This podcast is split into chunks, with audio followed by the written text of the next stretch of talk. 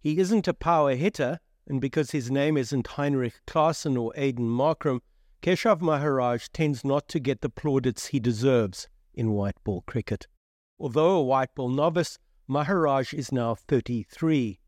He's canny, smart, and very effective, and he was one of the key players in the Proteas' come from behind victory in the ODI series against Australia that ended at a beautiful Wanderers last Sunday.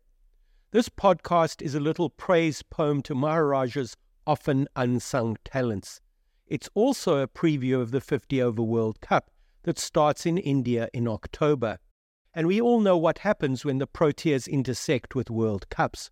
Might this time be different? Welcome to the Luke Alfred Show. I have 30 years of experience on the front lines of sports journalism, covering some of the biggest games in cricket, rugby, the FIFA World Cup, and even the Olympic Games. Come and join me as we learn about some of the greatest sports stories you've never heard. I'm Luke Alfred, and welcome to the show.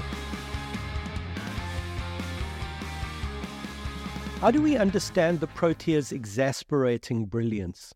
With difficulty, I think, is the answer but let's try using the recent five match 50 over series against Australia as our starting point. The first thing I'd like to say is pretty obvious. The side batting first won four of the five matches in the series. The exception to this observation was in Game 1 in Bloem, where the South Africans batted first and, despite Temba Bavuma's 114, could only scrounge 222 in 49 overs the next best score being Marco Jansen's 32 and extras 19. The opener, however, was closer than we remember because when Marcus Stoinis was out for 17, Australia were 93 for 6 and the chase was hanging in the balance. This was slightly artificial, admittedly, because Cameron Green, having just been sconned by Kagiso Rabada, was allowed a concussion substitute who arrived on stage in the form of Marnus Labuschagne. This was one of those wonderful serendipitous moments that arrive from time to time in sport in which you can do no wrong. Marnus wasn't meant to be there anyway, and, given that he wasn't meant to be there, he was given license to fail. Playing against the reassuring backdrop of knowing you won't be blamed for failure is, of course, a wonderful incentive to success. Marnus duly obliged, taking advantage of his windfall by scoring 18 not out.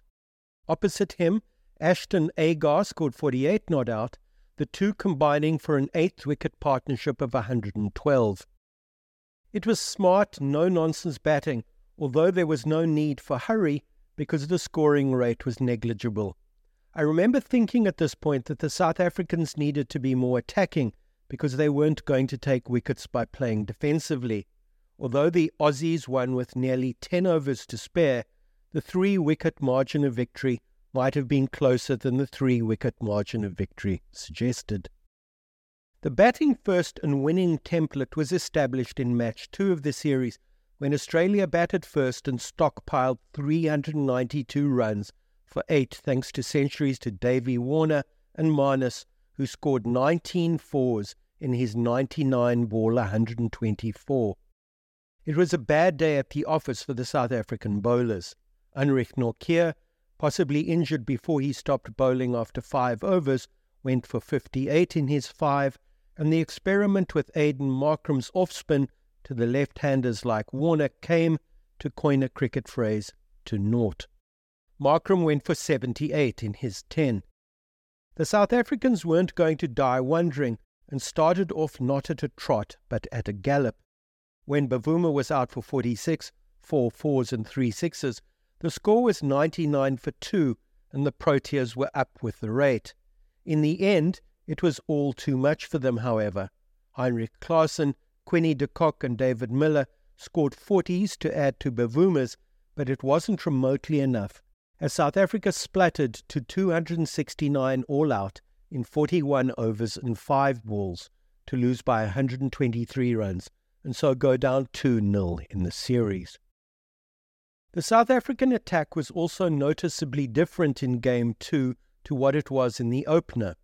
In Game 1, the Brains Trust played Gerald Coetzee, Lungi Ngidi, and Keshav Maharaj, replacing them with Nortje, Andile Phehlukwayo and Tabraiz Shamsi in the second ODI.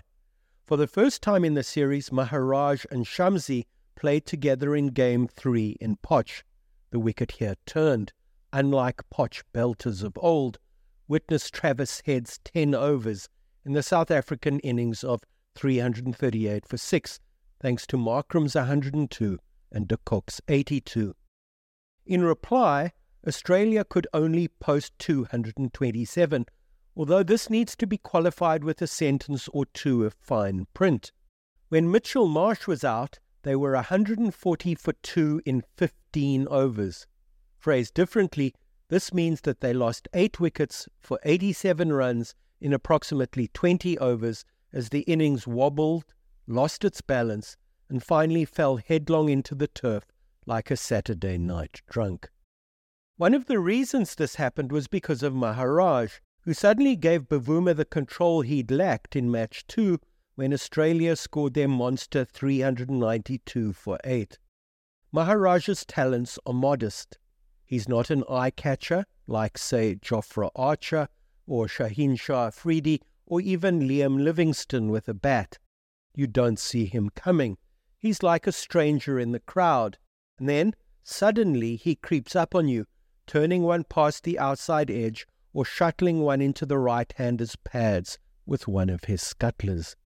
In Poch on Tuesday evening in Game 3, he bowled 37 dot balls to record figures of 10 overs, 2 maidens, 2 for 37.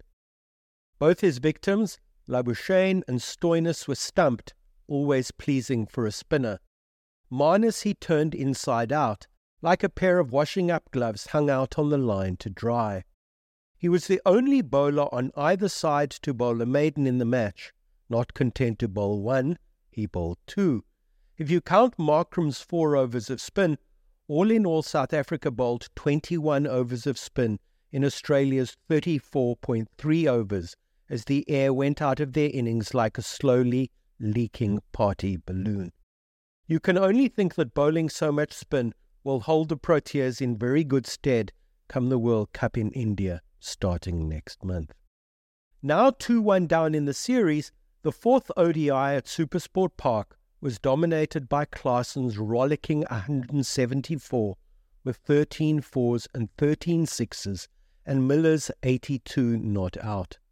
Klaasen was at home in Centurion, a ground he knows and enjoys. He's been one of the form white ball batters in the world game over the last year, what with gigs in the SA20, the IPL, and the 100, and it all came together rather nicely for him in Game 4 of the series, as he savaged Adam Zampa in a way that everyone in the ground, bar Zampa, and his colleagues absolutely loved. Hopefully, he will play a similarly eye catching innings in India, where much will be expected of him Markram and Miller in the middle overs. Having the security of South Africa's mammoth 416 for 5 to bowl to, Maharaj bowled only five late overs in this match, as Lungi Ngidi and KG Rabada shared seven Aussie wickets between them, as the Aussies were all out for 252, Alex Carey going for an unlucky 99. He was back with an almost full spell in Game 5 at the Wanderers on the Sunday, though, the Wanderers looking pristine in the springtime sunshine, as only it can. There he bowled 34 dots in his 9.1 over spell, taking 4 for 33 with two maidens. Only Marco Jansen bowled more dot balls in taking 5 for 39 to add to his breezy 47. Alongside Jansen with the bat, Miller scored 63 and Markram 93 as the Aussies lost by 122 runs for South Africa to take the series. Having lost the T20 series and played some pretty ineffectual cricket in so doing, and having been 2 0 down in the ODIs, it was a good run out against a team who were short of full strength. No Pat Cummins, Mitchell Starc, or Steve Smith, but who will still be there or thereabouts in India for no other reason that when it comes to the business end of big tournaments, they so often are. For the statistically minded, a quick cutaway. The Australians have won five 50 over World Cups. I'll pause now for a moment's silence just to let that horrible figure sink in. For the record, Maharaj was the Proteas' leading wicket taker in the five match series, along with Jansen. Both took eight wickets, with Rabada taking seven, Coetzee and Shamsi six each, and Ngidi five. It's in the terms and conditions, however, where the real Maharaj story lies. Although he bowled almost six overs more than Coetzee in bowling the most number of overs for the home side, Maharaj was the only bowler for South Africa with an economy rate of under 5. At 4.07 runs per over, incidentally, his economy rate was nearly under 4. Only one other bowler on either side had an economy rate of under 5, and that was Agar, although Agar's sample size was small and that he only played in the opening game in Bloemfontein. As far as actually taking wickets was concerned, like Maharaj, Zampa also took eight of them for Australia, but his economy rate, thanks in part to Klaasen's mauling at Centurion, was a shade under seven. The story gets even more intriguing. Although Maharaj is 33 and in the twilight of his career, he has played in only 31 ODIs. He made his debut against England at the Rose Bowl in May 2017, taking one for 72 in his 10. He played once more against England in the series without suggesting to Otis Gibson that he was a regular. The following year, he only played two ODIs, and in 2019, he didn't play ODI cricket for the Proteas at all. The gap between his first and his fifth ODI was, in fact, nearly three years. This was partly due to the fact that Gibson tended to pick bowlers in his image, fast men, in other words, which accounted for, say, Beuran Hendricks and a 35 year old Dale Steyn going to the 2019 World Cup in England, while Maharaj missed the cut because Imran Tahir was the man in possession. After Gibson came Mark Boucher, who at first believed that George Linde provided a better option than Maharaj because of his more dynamic power hitting in an allegedly more rounded one day package. The problem here was that Linde is a holder as a bowler who seldom spins the ball a great deal. He's handy, Linde, but he's no Maharaj. He's not as deft, and he doesn't command the same subtlety of flight and control. And he's probably not as big a competitor either. On the surface of it, this seems like a stupid thing to say, except that Maharaj is incandescently, indescribably competitive. He hates being shown up. He hates going for sixes. When he gets hit for four, he gets busy. You can see it in his body language. His eyes start to burn and he begins to hustle and bustle. When he hits a four off a pace bowler, he stands up just that little bit straighter. It's because he's proud. Looking back, it's remarkable to think what with Maharaj likely to be an absolutely key player for the Proteas in India, that he was overlooked because others seemed to be more complete ODI players. Remarkable, yes, but on the other hand, quite understandable. Pace had worked for Gibson up until the 2019 World Cup, and, as Faf du Plessis reminds us in his book, Anrich Nortje was a key part of that.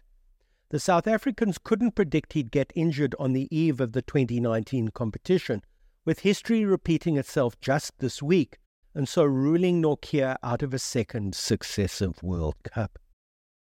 It all goes to show that selection is an art rather than a science, so vulnerable to the vagaries of bias and perspective.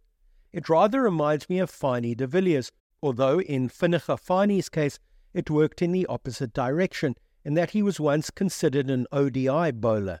Only later did he play in tests. So enamoured am I still with de Villiers as a swing bowler that I will do a podcast on him in due course. But back to Maharaj. Given that limited overs cricket is angled towards the batsman, his grip on the game is remarkable. He spins the ball away from the right hander, Shamo has the ammo of the googly, and Markram can be called upon to change things up with his more orthodox offspin. I'd like to see Markram getting more dip in the manner of Joe Root, but he's coming on and none of the three can say they haven't experienced what Indian pitchers have to offer, having played there often enough before. A glance at the fixture list for next month's World Cup tells us that the Proteas' first four games are Sri Lanka, Australia, the Netherlands, and England, in that order. Sri Lanka needed to qualify via the back door of a World Cup qualifier in Zimbabwe, and South Africa will play them in a day nighter on Saturday, October 7th in Delhi. South Africa have just deservedly beaten Australia 3 2 in a 50 over series, and the Proteas have the beating of the Netherlands over 50 overs, so a rollicking start is not beyond the bounds of possibility. A winning start is crucial for several reasons. First, it is difficult to build up consistent momentum after a losing start. In the 2019 World Cup in England, South Africa lost their opener to England at the Oval and also lost to Bangladesh and India in their second and third matches. The bad start set them back badly. As Faf says in his book, quote, it meant that we reverted to form and went back to playing careful, conservative cricket. In retrospect, the Bangladesh loss was particularly disappointing because they batted first and amassed 330 for 6, it seems churlish to single out particular players, but Chris Morris went for 73 runs in his 10, and the bowlers, Markram, JP Duminy, and Lungi Ngidi, who combined to bowl the final 10 overs, leaked 101 runs between them. South Africa made a fist of it in getting close, but fell 21 runs short as no South African batsman grabbed the really big score. It would have won the match and brought others along with him. Call me a grumpy old misanthrope here, but the Bangladesh loss was also the time in which Gibson started channeling the spirit of Nigerian religious celebrity and television evangelist Anthony Joshua in an attempt to lift the team's flagging spirits. The language I'm fond of is scoring more runs than the opposition rather than shouting into a microphone and speaking in tongues. Call me crazy, I'm just like that.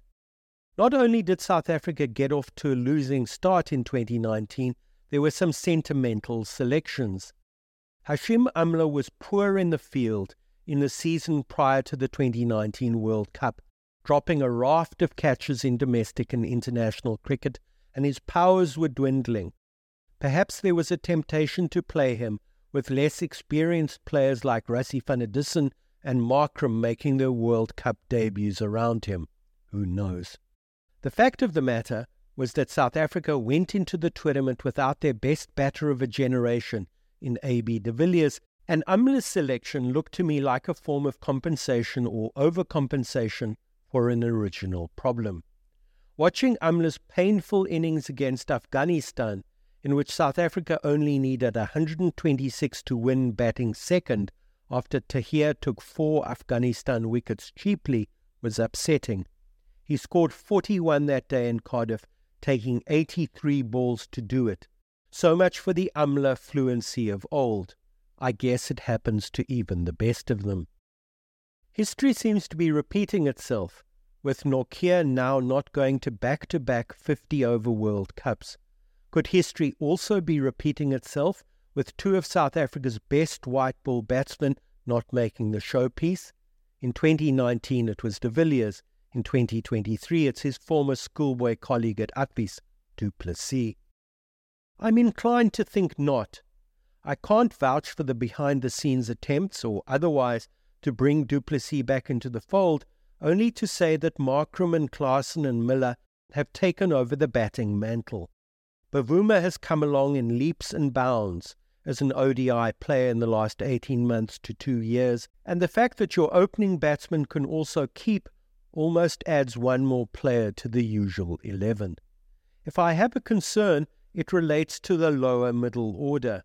Depending on whether Jansen or Phehlukwayo plays as the all-rounder, the batting thereafter looks thin. Shamo and Lungi look like they're batting with a stick of rhubarb, which leaves only Rabada and Maharaj. As a batsman, Rabada reminds me uncannily of Shaun Pollock, sublime architect of the breezy 30 run cameo, but finally master of nothing. As I've said before, Rabada is good enough to score a test century, but is he good enough to shepherd, say, Shamo or Lungi over the line in a tight one with 57 runs needed and only two wickets in hand in the fading light in Lucknow? We shall see. Being a run of the mill right hander, Maharaj's batting gifts are less eye catching than Rabada's. As a left hander, the scything arc of Rabada's blade looks very impressive indeed. He seems to hit sixes as casually as Gauteng motorists shoot stop streets, while Maharaj is a bit of a grinder, shuffling to leg to get inside the line and heave it over the offside field. Having Rabada at eight and Maharaj at nine, or perhaps the other way round, soothes my nerves somewhat, though. I won't say that they are fraying yet, the tournament is too far away for that. So let's just say that they're kind of pre fraying, fraying in the expectation of fraying at some point in the not too distant future. South Africa finished seventh out of ten in the 2019 World Cup in England, sandwiched between Sri Lanka in sixth and Bangladesh in eighth. Luck rolled against them rather than for them, true, in that the West Indies match was a no result and so the points were shared, then again, let's be brazen and call a stump a stump. The competition was an unmitigated disaster. South Africa won the matches that didn't matter and lost those that did, thus initiating their inverted Alice in Wonderlandish approach to approaching the pinnacle of the world game. At the Wanderers on Sunday, after clawing back the series, the Proteas won a game they needed to win, which is clearly a step in the right direction. We can only hope. Finally, as I begin to wrap this up, it has now been officially confirmed that South Africa are an exasperating cricket team. And because they're exasperating, they can also be astonishingly exhausting. I've taken a kind of executive decision in this podcast to be positive. It's not difficult to be positive about a player as subtly gifted as Maharaj but it is sometimes difficult to be positive about this South African side because they really do stretch their fans' patience in World Cups. As the truly weary also know, there's also a certain weariness that comes from the mere contemplation of weariness to come. Because if anything is destined to make you really tired, it's the expectation of having to trample through further deserts of tiredness just around the corner. Let's hope that it doesn't come to that in India.